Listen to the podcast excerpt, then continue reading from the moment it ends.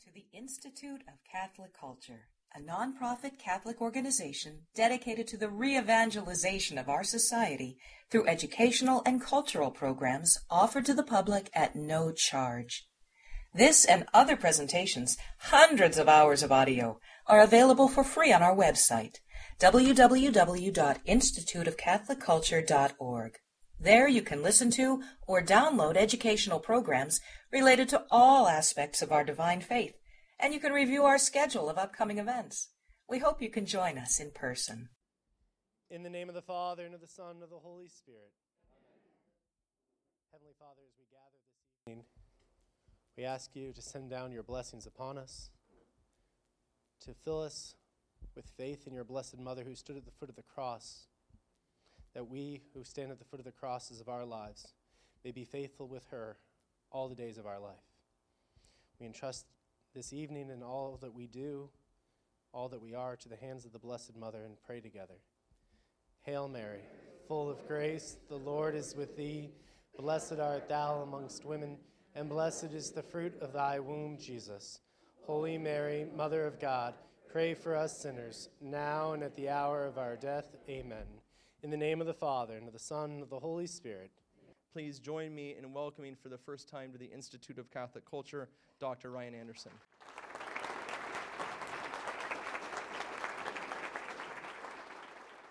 I want to talk a little bit about uh, what just happened at the end of June with the Supreme Court, um, put it in some historical context of how we got here, um, and then also uh, go through what we should now do.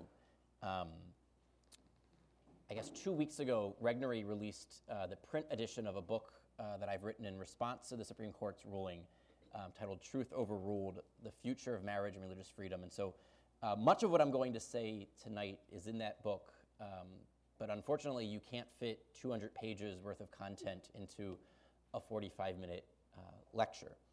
Um, and I should mention that some of the ideas that are in that book and that'll be presented tonight were originally developed with my co-authors, a classmate of mine from Princeton, uh, Sherif Girgis, and then a professor of ours at Princeton, Robert George. And so that previous book, uh, What is Marriage, Man and Woman A Defense, was the one that the three of us uh, co-authored. Um, it was cited in a dissenting opinion uh, from the Supreme Court uh, by Justice Alito, and we were hoping it would have been in the majority opinion, but at least we lose well. Um, so let me start by saying, um, 50 years ago, uh, Senator Daniel Patrick Moynihan uh, wrote his famous report, infamous report, um, on the state of uh, the family in the African American community. Uh, he was pointing out that while births to single mothers uh, to the general population were in the single digits, uh, within the African American community, they were approaching 25%. And his argument was that this is going to spell disaster for these children and for that community. He was immediately criticized for being a racist. Um, here you have a liberal senator from New York State, a liberal professor from Harvard, uh, writing this report precisely because he wasn't a racist, that he cared about black families, and he thought something is going wrong here and we need to do something about it. Fast forward to today. I remember when Moynihan wrote that report, births to single mothers in the general population, single digits, in the African American community, 25%. Today, uh, births to single mothers in the general population are 40%. 40% of all Americans are born to single moms. It's 50% of Hispanic children and over 70% of African Americans. Um, now, these children have done nothing wrong. Uh, frequently, these women have done nothing wrong. But both these children and these women will have a much tougher road in life because of the family situation in which they find themselves. And so, if we have a crisis, uh, it's a breakdown of the family, but it's also a crisis of uh, men. It's a problem of absentee dads, absentee fathers. Gays and lesbians didn't cause this problem. Um, heterosexuals caused this problem. It was straight people who bought into a bad liberal ideology about human sexuality and the family that came out of the 1960s. It was straight people who bought into the sexual revolution, uh, the idea that consenting adults should do whatever consenting adults want to do uh, the idea that love makes a family and that marriage should last only as long as the love lasts. Um, these aren't just uh, popular slogans that we hear today. These are things that originated back in the 60s, that originated back with the sexual revolution. And it's only after a generation or two of heterosexuals living out that vision of marriage the hookup culture, premarital sex, non marital childbearing, um, the increased rates of divorce, the introduction of no fault divorce laws. It's only after that cultural redefinition of marriage that Anthony Kennedy and four liberal Supreme that's how it's been lived out. The reality is it matters quite a bit. Compare Anacostia to Georgetown. Um, Georgetown, it seems to be that those children are flourishing.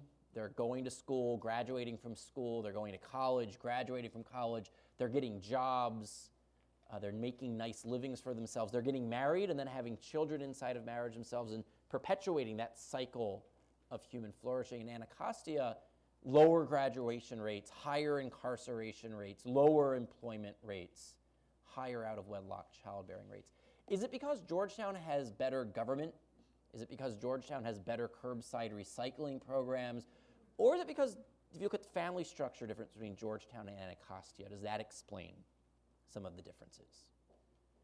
So, if you care about social mobility, if you care about poverty, if you care about um, social justice, if you care about welfare spending, if you care about crime, more or less, if you care about anything that you should care about, you need to care about a strong marriage culture.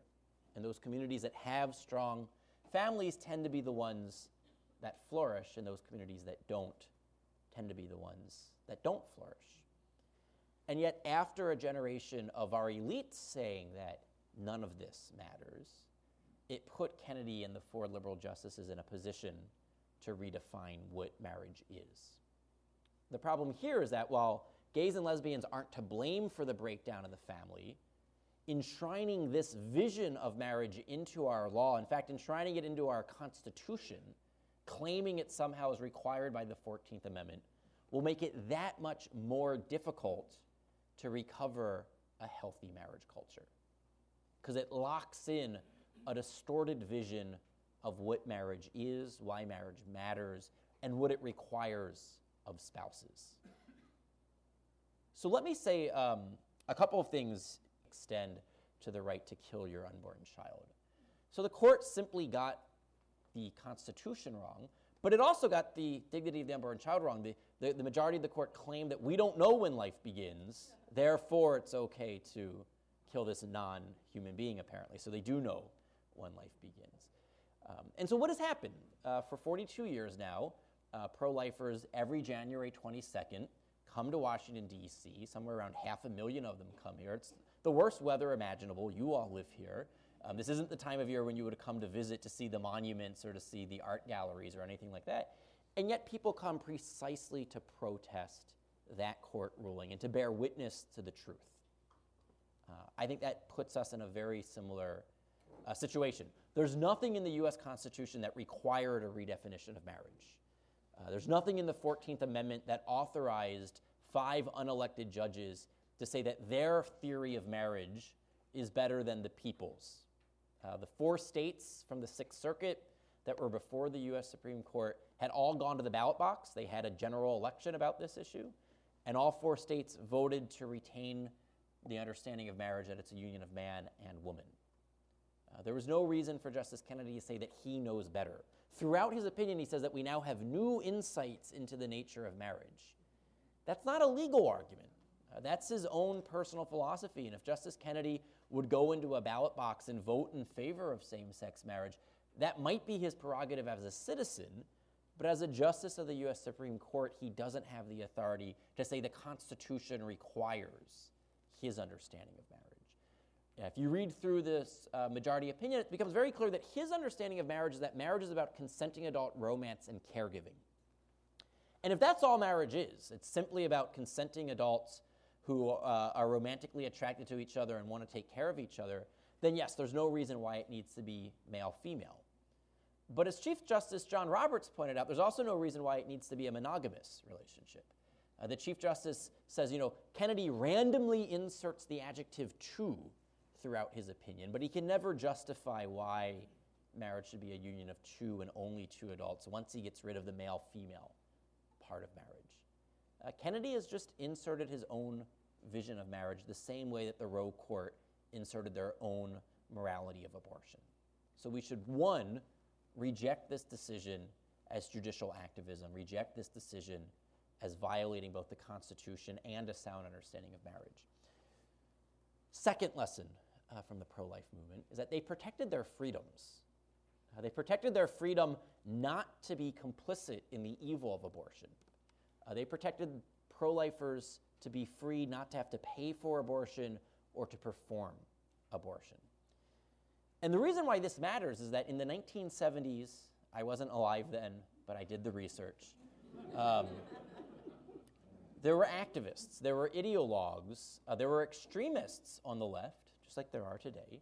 Uh, not everyone on the left, but the activists and the ideologues and the extremists, who said the following They said, abortion is a constitutional right. Abortion is health care just like any other health care. Therefore, every doctor and every nurse and every pharmacist and every hospital and every health insurance plan should be forced to pay for abortion and perform abortion and dispense abortion causing drugs. Does it sound familiar? Um, the extremists and the activists lost that debate back in the 70s, and it's only with the Obama administration that that debate has been reopened. Uh, but what happened in the mid to late 70s is that the pro life movement was able to appeal to reasonable liberals to say, even if you're in favor of abortion, do you need to make the Catholic doctor perform abortion? Do you need to make the evangelical nurse assist at an abortion? Do you need to make the pro life pharmacist dispense abortion causing drugs? Do you need to make Catholic hospitals complicit in abortion? And thankfully, the pro life movement was successful at appealing to these reasonable liberals to say, no, we don't. Um, they could say, look, I'm personally in favor of abortion, I'm pro choice, but I don't think the government can coerce you as a pro life citizen into violating your conscience when it comes to this issue. The same thing now needs to happen on the marriage debate. Um, we saw recently in Kentucky, people were saying either do every aspect of your job or resign or go to jail. And so there's going to be the question of what happens to a public servant like Kim Davis. Uh, we've already seen in Massachusetts, in Illinois, and in Washington, D.C., Catholic charity adoption agencies have been forced to shut down because they were told either place children with same sex couples or you're violating our anti discrimination law and we won't give you a license to run an adoption agency. So either violate your beliefs about what children deserve. I was uh, um, at the Vatican back in November, and Pope Francis said very clearly that a child has a right to both a mother and a father. Catholic charity adoption agencies are trying to vindicate that right for orphans by finding them adoptive homes with married moms and dads.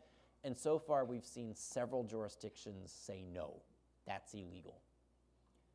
Uh, we've seen the cases of the bakers, the florists, the photographers, uh, people of faith in the marketplace who say we have no problem serving gay and lesbian customers. Uh, we'll bake a happy birthday cake, we'll do get well soon flowers. But we do have a problem about baking a same sex wedding cake or doing the flower arrangements for the altar of a same sex wedding or being the photographer that captures the first kiss at a same sex wedding. You can understand why they might not want to use their God given artistic gifts and talents to celebrate what they believe is a lie about the marital institution. And yet, we've seen that so far, almost all of these uh, wedding professionals have lost those cases. They have been sued and they've been forced to pay thousands of dollars in fines. Um, two of the best known cases that I'll mention one involves a 70 year old evangelical grandmother, Barronelle Stutzman. Um, she's had gay employees at her uh, floral shop. She was serving this particular gay couple for 10 years. And it was only after Washington State redefined marriage that they went to her and said, Can you do the flowers for our same sex wedding? She sat down with them and explained why she couldn't. She says, I'm an evangelical. This is what I believe about marriage. This is why I can't do same sex wedding flowers. The same sex couple didn't sue her, the state attorney general did.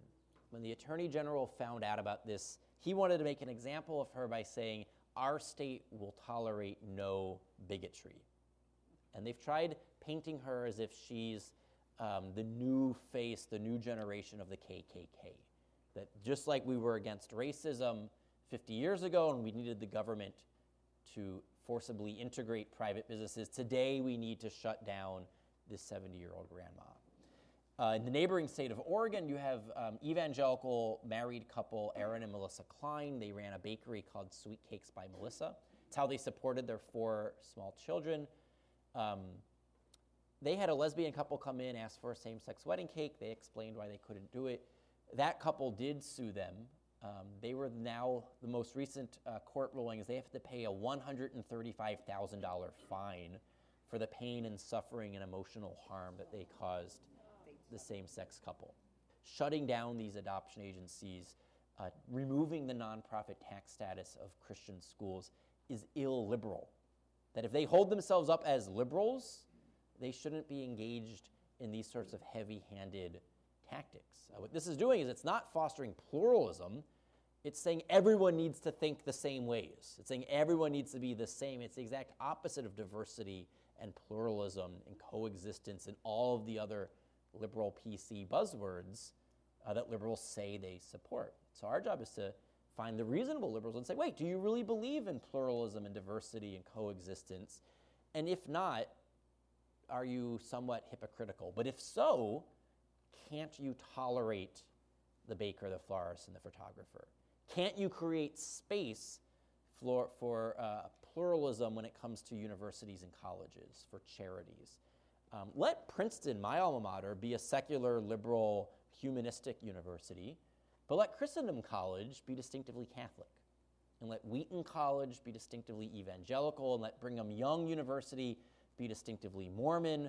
We don't all need to be the same. This is part of the value of a diverse, free society like the United States. We're a melting pot um, where we can have lots of different types of charities and schools and bakeries. We need not have the government coerce them all into being the same thing. The reason that I mentioned uh, the pro life movement here is that think about what would have happened had the pro lifers lost that debate in the 70s. It would have been impossible to be a pro life doctor or nurse or pharmacist. Catholics would have been forced out of the medical professionals. Catholic hospitals would have been forced to either violate their faith or shut down. And what's interesting here is that Catholics were taking care of widows and orphans and the ill long before the nation state even existed. And so it's vitally important that we not back down on this point. There are some people right now who would love nothing more than to shut down Catholic schools and Catholic hospitals over these sexual issues because they would win on two of their issues. They would win on their big government progressive agenda, and they would win on their sexual revolution agenda. Right? If you shut down all the Catholic schools, shut down all the Catholic hospitals, everyone now needs to go to the government run public schools or go to the government run hospitals. You win on both your statism agenda and on your sexual revolution agenda. Um, so, one of the things that will be important to do in responding is to have um, religious freedom, the rights of conscience, uh, the church itself be a check on the state. One of the things that limits uh, the overreaching power of the state has historically been the church. They're two swords, is what Pope Gelasius said. The city of God and the city of man is how Augustine put it. Two kingdoms is how Luther put it. I mean, you can, however you want to think about this, um, there are certain things that are Caesar's and certain things that are God's, and Caesar's not supposed to interfere with those things that are God's. And we're going to have to defend that boundary. The separation of church and state was mainly to take the state out of the church. And we sometimes forget that, that, that this wasn't about Christians not being engaged in politics, it was about government officials not running our churches. So that was the second lesson um, that I explore from the pro life movement. That takes, it's across dozens of pages uh, because I tell the story of lots of the bakers, florists, photographers, adoption agencies, and then I reply to the, well, this is just like the racism parallel. How many times have you heard someone say, well, if you're against same sex marriage, you're just like the racist bigots who are against interracial marriage, and therefore the government should treat you the same way the government treats racist bigots. Uh, that's the argument that we're going to need to be prepared to respond to. Let me move on to the third lesson, though, from the pro life movement, because I think this is, in some ways, the most important lesson. Um, and so I'll spend a little more time here and then um, we can go to your uh, questions and I can try to provide answers. But the third thing that the pro life movement did was it committed itself to the long haul of bearing witness to the truth. Um, the pro lifers knew back in the 70s that the issue of abortion was not going to be solved by the next vote of Congress, it was not going to be solved by the next general election, that it was going to take generations uh, to undo uh, what had just taken place in Roe v. Wade. The same thing is true here. If not, it's I mean, if not, it's even worse because it's not just a bad court ruling, but whereas 1973 with the Roe ruling was only five years after 68, the sexual revolution, we're now an entire generation or two uh, of entire uh, families who have bought into this ideology. Uh, I'm always surprised by how many otherwise conservative, uh, uh, Bible believing Christians don't realize that their own way of thinking about marriage and the family is much more shaped by popular culture than it is by sound philosophy or sound theology. Um, and so, on this issue in particular, there's a lot of work that's going to need to be done at the cultural level to bear witness to the truth about marriage. Um, not just to the male female part, but to the monogamy part, the sexual exclusivity part, the permanence part, the openness to life part. Um, there are all sorts of areas uh, in which the past 40 or 50 years, heterosexuals have bought into a lie that now needs to be undone. And so, those first two steps that I mentioned, saying the court got it wrong and saying they don't have the last word, protecting our rights and our freedom to believe and to live out the truth about marriage, are both ultimately geared towards this third step, which is creating a culture in which we live out the truth. Because what good is having your freedom protected if you don't actually take advantage of that freedom, take advantage of your rights to actually put it into practice? And so part of this is going to be um, helping people understand what marriage is and why it matters, and what some of the consequences of redefining marriage are likely to be um, at the philosophical level uh, and the theological level. I want to focus on the philosophical, the public policy side of things, because the way that this typically gets played out in the popular culture is people say, well, don't impose your religion on me, or don't quote the Bible at me. I want an argument, as if theology isn't, and you know, biblical reasoning isn't actually reasoning. But that's the way this frequently plays out. It's certainly how it played out uh, when I was an undergraduate at Princeton.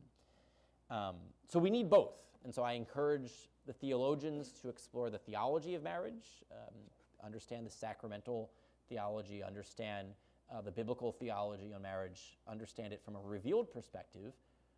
But it's also important that we can understand the philosophy of marriage.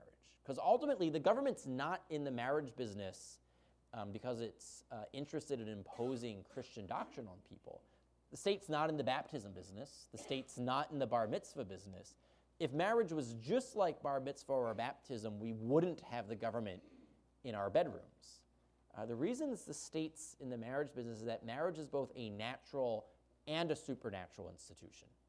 Uh, marriage is both a secular and a sacred institution. From a Catholic perspective, you can think about it this way um, marriage is built into the order of creation. Uh, when God creates us male and female, He's also creating marriage. Jesus then elevates marriage into the sacramental dimension. He elevates a natural institution built into human nature to the supernatural dimension uh, to be a uh, participant in the life of grace. Which is why non Christians can and should get married. It's why non Christians can and should live out the truth about marriage as a permanent, monogamous, exclusive relationship. Um, it's not simply for Christians, even though there is a supernatural dimension as well. The state's in the marriage business because of the natural aspect of marriage. And so that's what I want to spend some time with now because I think a lot of people um, don't quite understand how to make that secular argument, uh, frequently because uh, it's something that the media has almost consistently uh, presented as if it's just enlightenment forces of science and reason on the one hand, and then these backward, superstitious bigots on the other hand, right? That's how the media wants to present it. And of course, uh, there also have been some Christians who haven't helped us out here.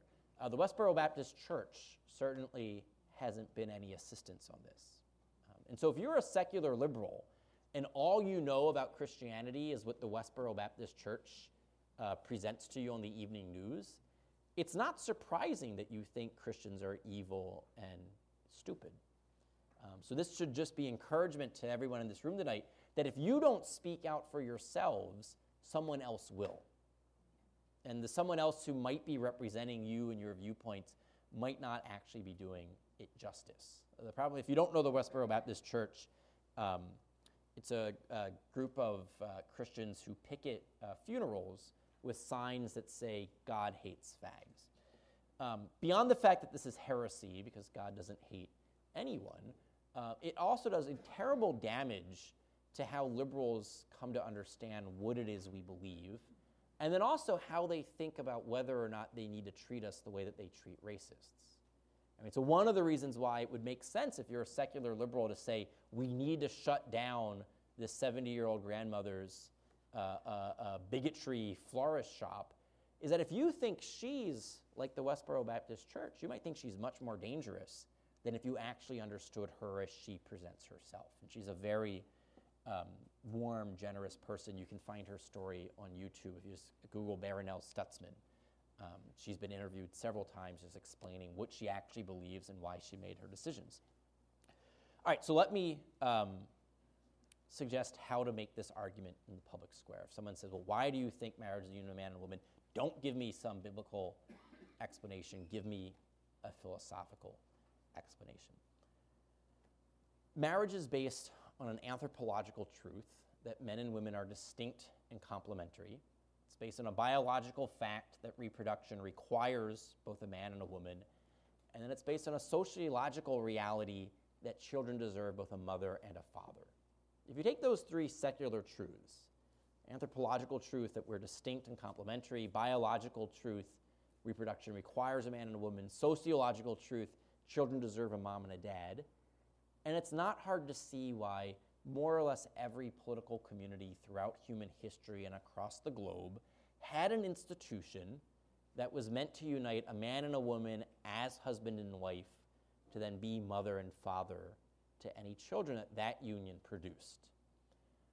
Whenever a child is born, a mother's always close by. She'll normally be in the same room. That's a simple fact of biology. The question for culture was will a father be close by? And if so, for how long? And so marriage was a legal institution that these political communities utilized to maximize the likelihood that that man commits to that woman, and then the two of them committed to each other would commit to that child. Because when this doesn't happen, the social costs run high. Um, you know, I opened by citing Daniel Patrick Moynihan. I opened by comparing Anacostia to Georgetown. Those were the sorts of consequences that these political communities were seeking to prevent, seeking to avoid. These are truths about human nature. It's not about supernature, it's not about the supernatural, it's not about the order of grace, simply about the order of nature and our humanity as male and female. Now, why does this matter in particular? Um, I could say that, you know, just look at Georgetown versus Anacostia, but let me drill a little deeper. I'll quote a sociologist from Rutgers University, uh, David Popenoe. He did a literature review of all of the relevant social science. Here's what he says. He says, quote, the burden of social science evidence supports the idea that gender differentiated parenting is important for human development, and the contribution of fathers to child rearing is unique and irreplaceable.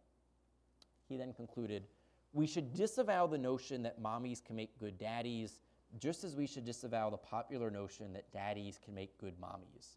The two sexes are different to the core, and each is necessary culturally and biologically for the optimal development of a human being. End quote. Let me illustrate that with a thought experiment. If I tell you that it's Saturday morning and a five year old boy is in the living room wrestling with one of his parents, this parent is teaching the boy that it's okay to put people in headlocks, but it's not okay to bite or to pull hair or to gouge out eyes. Which parent is most likely in the living room? And the laughter suggests that you all know it's most likely the father. And this isn't because we've engaged in some global conspiracy of gender stereotypes in which only fathers can wrestle on living room carpets. This is what comes naturally to dads. This is what dads enjoy doing with their five year old sons. In the same way that fathers are more likely to be tossing a newborn baby in the air, mothers more likely to say, honey, not so high. and again, it's not because we have a global conspiracy in which women need to be more nurturing and more protective and more compassionate. It's just that that's what comes naturally to women. They're more nurturing, more compassionate, more caring. It might have something to do with carrying a child in the womb for nine months. There might be some biological differences between men and women, between moms and dads, that explain why they interact with children differently. Uh, advanced five years, 10 year old son might be in the backyard with his father um, tossing around a football. 15 year old son might be in his bedroom learning how to tie a necktie to get ready for his first high school dance.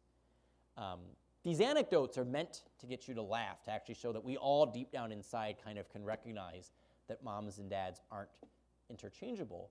Take a step back from the anecdotes, look at the data. We know that for a boy who grows up without his father, more likely to commit crime, less likely to graduate from school, more likely to be in jail, less likely to be employed.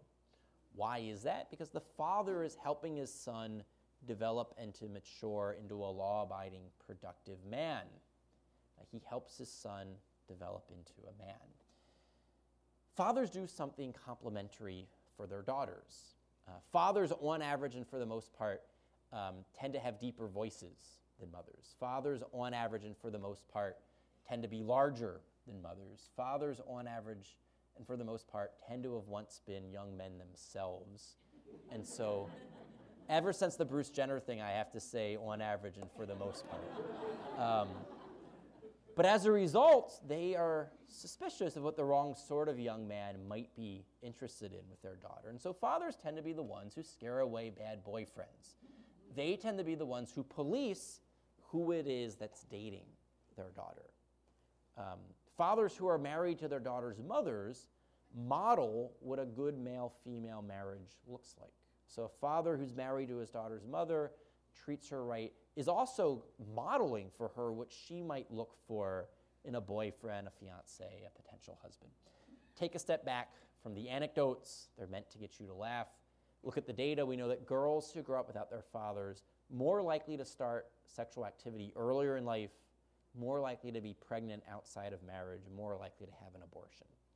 Because the father helps protect his daughter's innocence. He helps protect the space for his daughter to become a woman. Don't just believe it because I tell you. Uh, let me read you a quote, and then I'll ask you um, which r- right-wing nut job said this. So put on your thinking caps.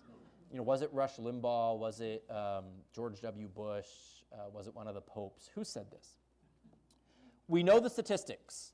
Children who grow up without a father are five times more likely to live in poverty and commit crime, nine times more likely to drop out of schools, and 20 times more likely to end up in prison. They are more likely to have behavioral problems or run away from home or become teenage parents themselves, and the foundations of our community are weaker because of it. Who spoke those words? Barack Obama. I heard someone say it. President Obama said that before he evolved. now, why did Obama, before his evolution, say this? He gave an answer when he gave the commencement address at the all male, historically black college, Morehouse College.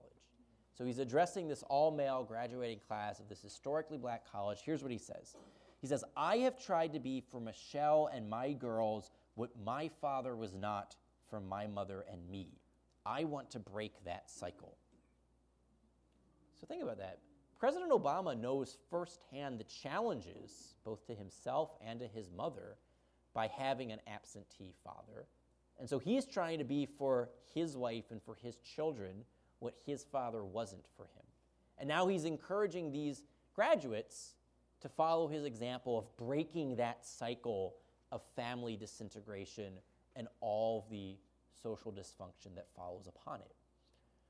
This is a good point to pause to say that Um, social science on the family is always the law of averages. Just because you grow up outside of a married, intact mom, dad family doesn't mean you're somehow destined uh, for a life of suffering. I mean, President Obama is a perfectly good example uh, that you can lead a very successful life even if uh, you're brought up outside of this arrangement.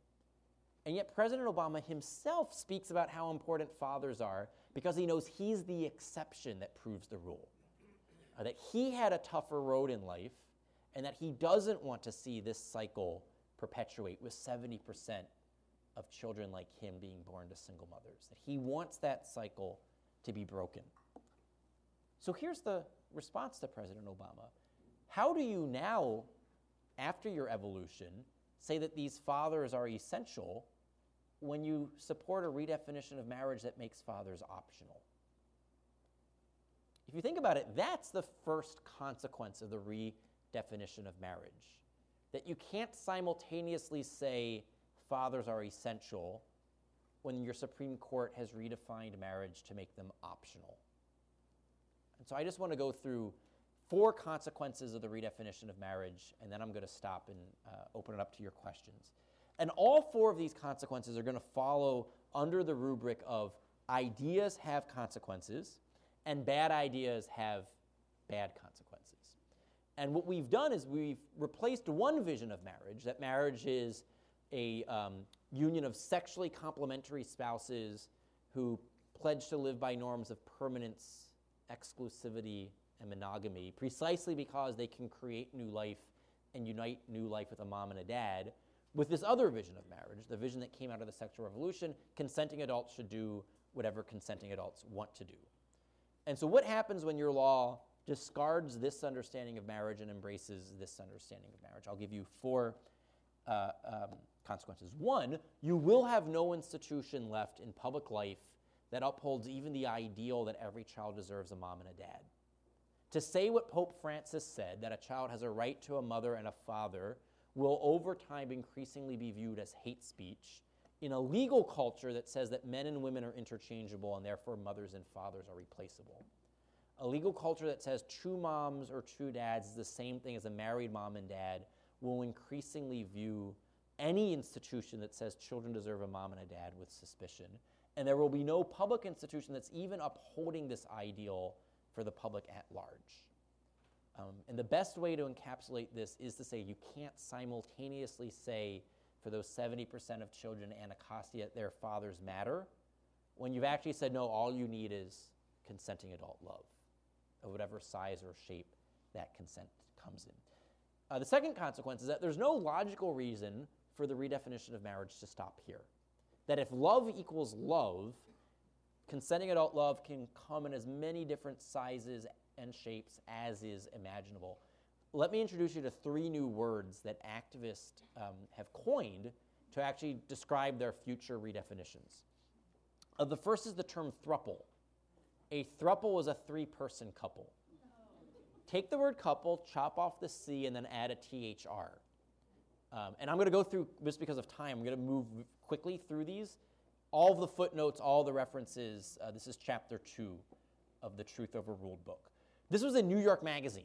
It's a prominent publication up in New York City. It was profiling three men who live with each other and love each other. They sleep with each other. They want to cook, they, they, they do cook meals for each other. They want to be able to visit each other in the hospital. They want to be able to have a joint checking account. They want to be able to file a joint tax return. If all that marriage is is consenting adult romance and caregiving, they have a marriage. And if you go before the US Supreme Court and you demand marriage equality for the same sex couple, on what basis can you deny marriage equality to the same sex thruple or to the opposite sex quartet? Sexual orientation makes no difference here. If love equals love, why can't you keep adding equal signs? And how do you limit marriage to a monogamous union once you've gotten rid of the male female part? The way we arrived at monogamy in Western law and culture is that it's one man and one woman who can unite in the act that can create new life, and every new life has one mother and one father. But once the Supreme Court says the male female part of marriage is irrational and arbitrary, bigoted, homophobic, add in your preferred um, uh, adjective there. Once they say that uh, the procreative aspect of marriage is outdated, once they say the mothering, fathering part of marriage is a historic relic, what's magical about the number two? What is your principled basis for monogamy once you've gotten rid of sexual complementarity? Sexual complementarity is the foundation upon which these other marital norms rest. Uh, the next term is monogamish. This was in the New York Times Sunday magazine. It's a profile of the gay rights activist Dan Savage. Monogamish is a play on the word monogamous. It's a two person relationship, but it's sexually open. Uh, this article was titled Married, comma, with Infidelities. And the reporter asked Dan Savage, says, What can straight couples learn from gay couples once marriage has been redefined? He said, They can learn the virtue of the open relationship. Uh, that gay couples are very good about having open relationships uh, in the sense that it's a two person relationship in terms of the romance and the caregiving, but they can find sexual fulfillment with additional partners. That it's unrealistic, it's inhumane to think one person can satisfy all of your sexual needs. And so marriage will be a better institution when it's a monogamish institution rather than a monogamous institution. And again, if consenting adults should do whatever consenting adults want to do, what's the problem with that? Uh, the last term, it's now two years and two months old. It was in the Washington Post uh, two Julys ago. It's the word wed lease. It's a play on the word wedlock. If wedlock conjures up an image of something strong and sturdy and permanent. Wed lease was meant to do the exact opposite. Just like you can lease a car or you can lease a house, uh, this lawyer writing in the Washington Post said you should be able to lease a spouse. Um, he was arguing for temporary marriage licenses. Uh, he said, right now, look, the problem with 21st century life is that nothing's permanent. Everything is fleeting, everything is temporary. So, why do we have permanent marriage licenses? Why not sign up for a five year wed lease? If it's going well, you can renew it. If it's not going well, it'll automatically dissolve. Just like your lease on a car. You can renew it if you like it, or you can upgrade for a new model if you prefer that. the word model used intentionally. now, I said that I didn't want to get into the theology of this, so maybe one of your subsequent sessions here will be on the theology of wed leases, thruples, and monogamish relationships. I imagine it would be a very short conversation. Although with the synod, who knows? that was a joke, sorry. Um,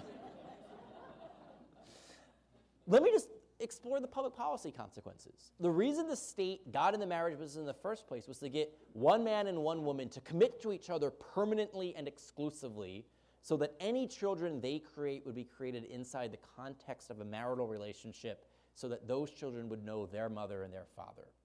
The thruple, the wed lease, and the monogamish relationship increase the number of sexual partners that adults have, and they decrease the amount of commitment that adults make to one another the thruple, the monogamish relationship, they're increasing your sexual partners. And then the wed lease, decreasing the amount of commitment that you make to your sexual partners.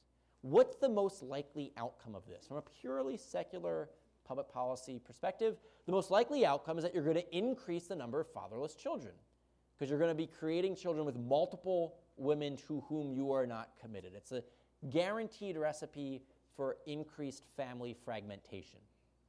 And yet, all three of these new words, the thruple, the wedlease, and the monogamish arrangements, follow as a logical matter, just like night follows on day, once you get rid of the male female part. Sexual complementarity is the foundation upon which monogamy, exclusivity, and permanence are built. And now that we've wiped away the complementarity part of marriage, if we follow this logic, you can see where it goes. I spoke yesterday at Harvard Law School, and I just pointed this out to the students, and I went through Kennedy's opinion. Since we were at the law school, it was much more focused on Kennedy's opinion, and I went through, he, he has four different principles, and I said, give me a reason for why these four principles wouldn't require marriage equality for the thruple. They didn't have an answer. There isn't an answer to that sort of a question. Because if love equals love, as Chief Justice John Roberts pointed out in his dissenting opinion, Kennedy's logic goes in this direction. Uh, the third consequence is for unborn human life. Um, two ways in which redefinition of marriage will impact unborn human life.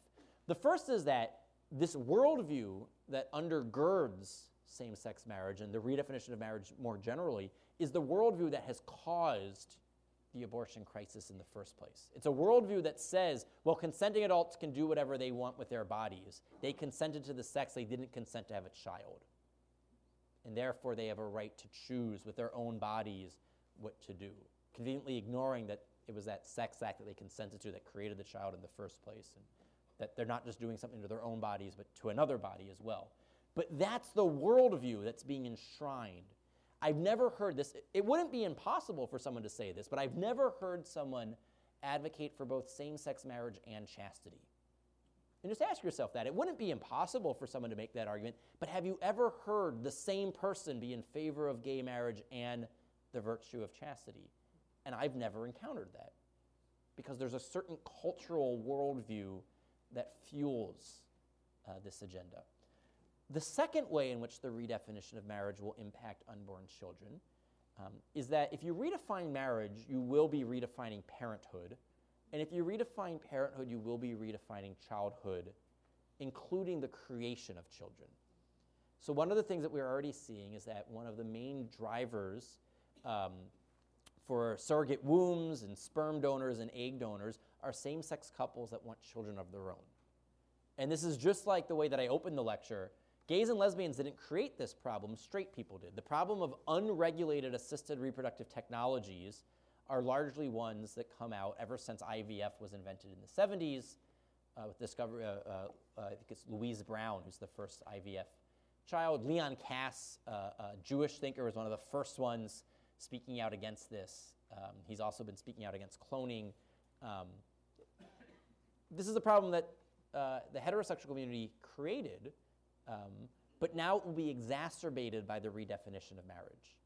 Because now a same sex couple, let's say it's a same sex male couple, they now have marriage equality.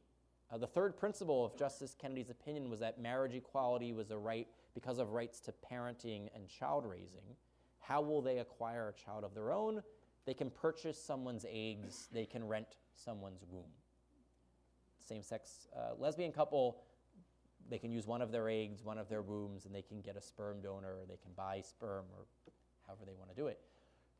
Two things to mention about this is that one, you'll be creating a child from the very moment of conception to then be denied either a mother or a father.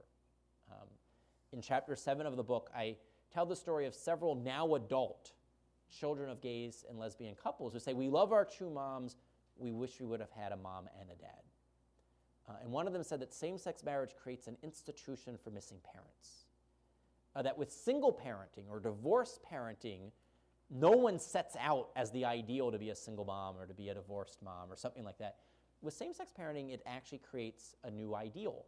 With marriage equality, we've changed what the ideal is. And so those children aren't denied a father because of human frailty, because of the fall. None of us can live up to our ideals, but because we actually changed the ideal. And so they said, that you know, those children won't even be allowed to say, I wish I had a father as well. For the child with two moms to say, I miss my dad, will be viewed itself as a form of homophobia. And I actually um, cite an amicus brief written by a child welfare advocate saying that the difference between those children a generation ago and those children today is that when they're taking to see a therapist, therapists are telling the children the problems with them and that they shouldn't be judging their parents. In addition, though, is that what we know about assisted reproductive technology is that many more embryos are created than will ever be implanted. And of the embryos that are implanted, many are, quote, selectively reduced, the euphemism for aborted. Because what the, what the couple wants is one child, but they might create 10 embryos, put five of those embryos in a freezer forever, implant five of those embryos, and then selective, engage in selective reduction to only have one that they carry to term. So it's rife with embryo destruction. That's the third consequence. Fourth consequence, I'll close on because I hit it earlier. It's for religious freedom. If you redefine marriage, um, what will happen to people who continue to believe the truth about marriage? They will be told that their views about marriage are bigoted or homophobic, are unacceptable one way or the other. And the best way to look at this is just look at what's happened to Catholic charity adoption agencies, look at what's happened to the baker, the florist, and the photographer. We should take the activists at their word. For the past decade, they have said if you're against same sex marriage, you're just like the racists against interracial marriage. Now they are starting to treat us that way. Um, and so that's going to be the fourth consequence of this ruling. So, with that, I'll stop, and uh, I want to close on a somewhat more positive note before getting to your questions to just say this is where the pro life movement was uh, 42 years ago. They were told that they had just lost this epic Supreme Court case. They were told that public opinion was shifting against them. They were told that all of the young people were in favor of abortion. And then pro life politicians evolved and became pro choice. Ted Kennedy, Al Gore, Bill Clinton, Jesse Jackson, they all started their career as pro life Democrats, and they all have ended up as pro choice Democrats.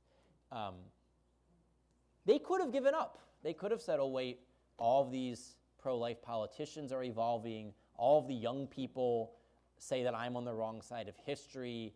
Um, the court has now just found a constitutional right to abortion. Well, maybe we should focus on some other issue. Maybe we should focus on the environment. Let's work on something else. That's not what they did.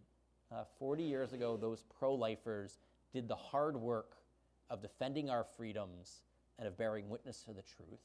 And now, today, my generation is more pro life than my parents' generation. And now, a majority of Americans identify as pro life. And it's easy today to be pro life. It's much easier today to be pro life than it was 40 years ago. And of course, look, it's difficult today to defend the truth about marriage. Uh, if you don't believe that, just follow me on Twitter and see uh, some of the nice responses that I get. Um, but it's worth it because 40 years from now, whatever the issue du jour is of the future, people will say, oh, it's easy being pro marriage today. And they'll be talking about how hard it is to be doing whatever it is 40 years from now they'll be doing. Uh, so that's just a word of encouragement to say um, we each have a vocation here. Um, I do philosophy and public policy. Some of you might do theology and pastoral care. Some of you might be artists, musicians, uh, playwrights, because uh, we need all walks of. We need culture. We need arguments. We need pastoral treatment. We need marriage preparation. We need marriage counseling. Um, there's a role for everyone, given whatever your gifts and talents are, to contribute to building a culture that supports strong families.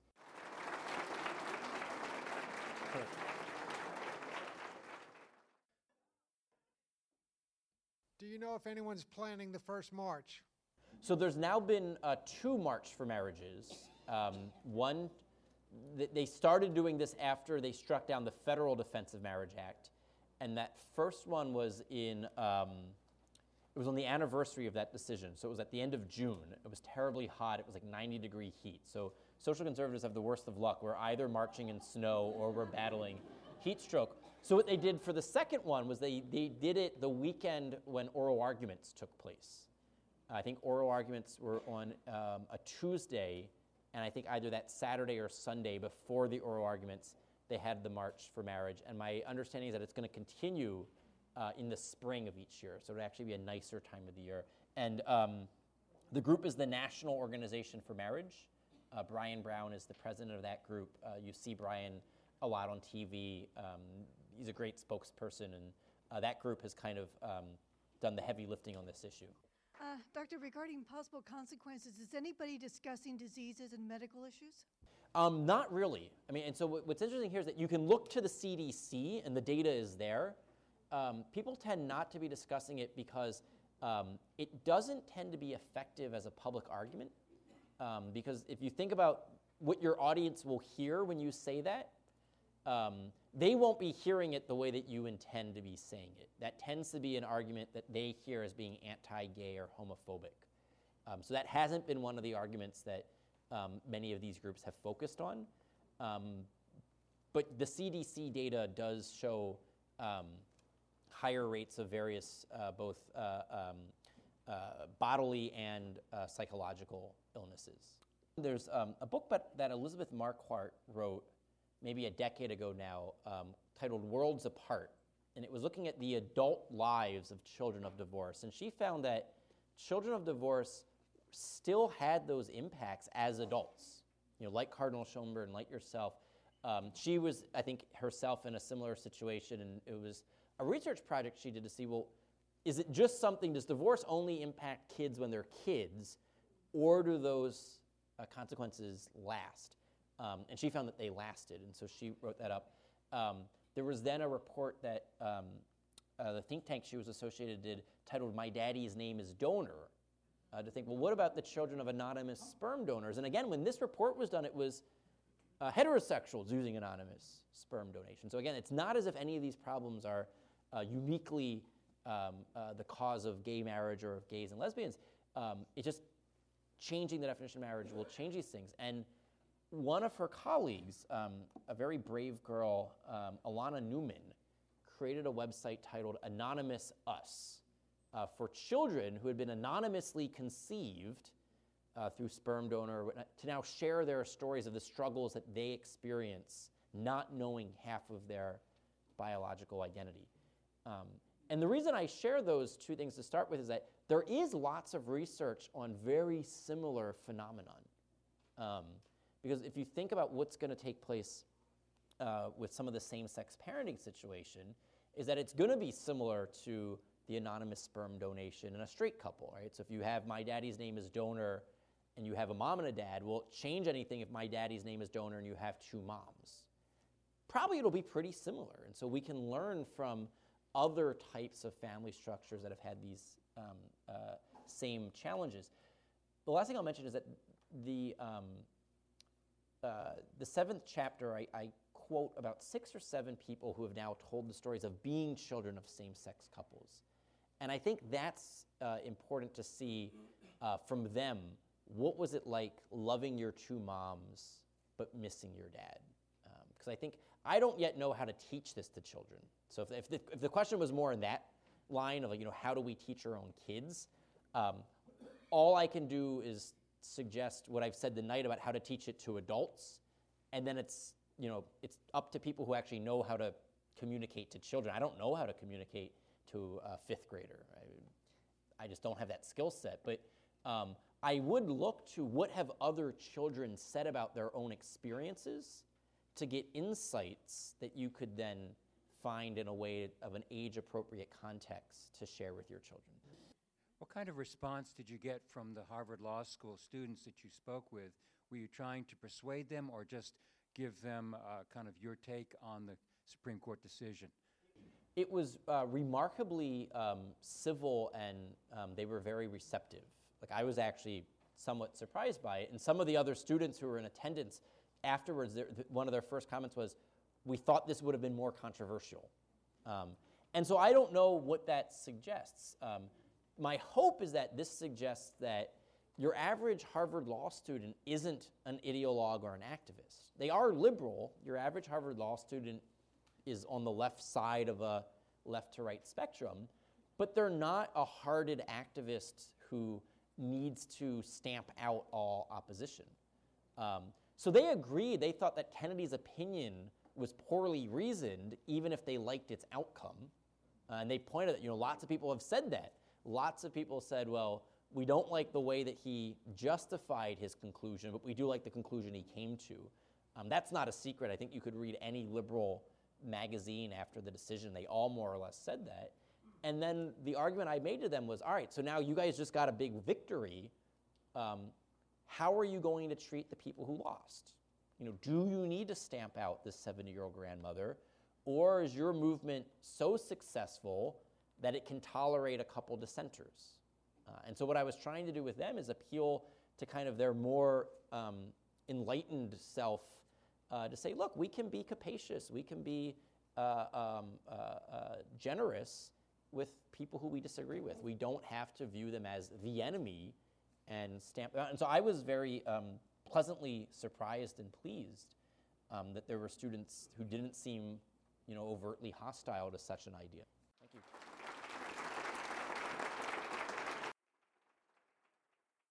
We hope you enjoyed this presentation from the Institute of Catholic Culture. If you'd like to learn more about the mission of the Institute and how you may become a part of this important work, please visit our website at www.instituteofcatholicculture.org or call us at 540 635 7155. And may the glory of Christ Church be ever more manifest upon the earth. St. John the Evangelist, pray for us.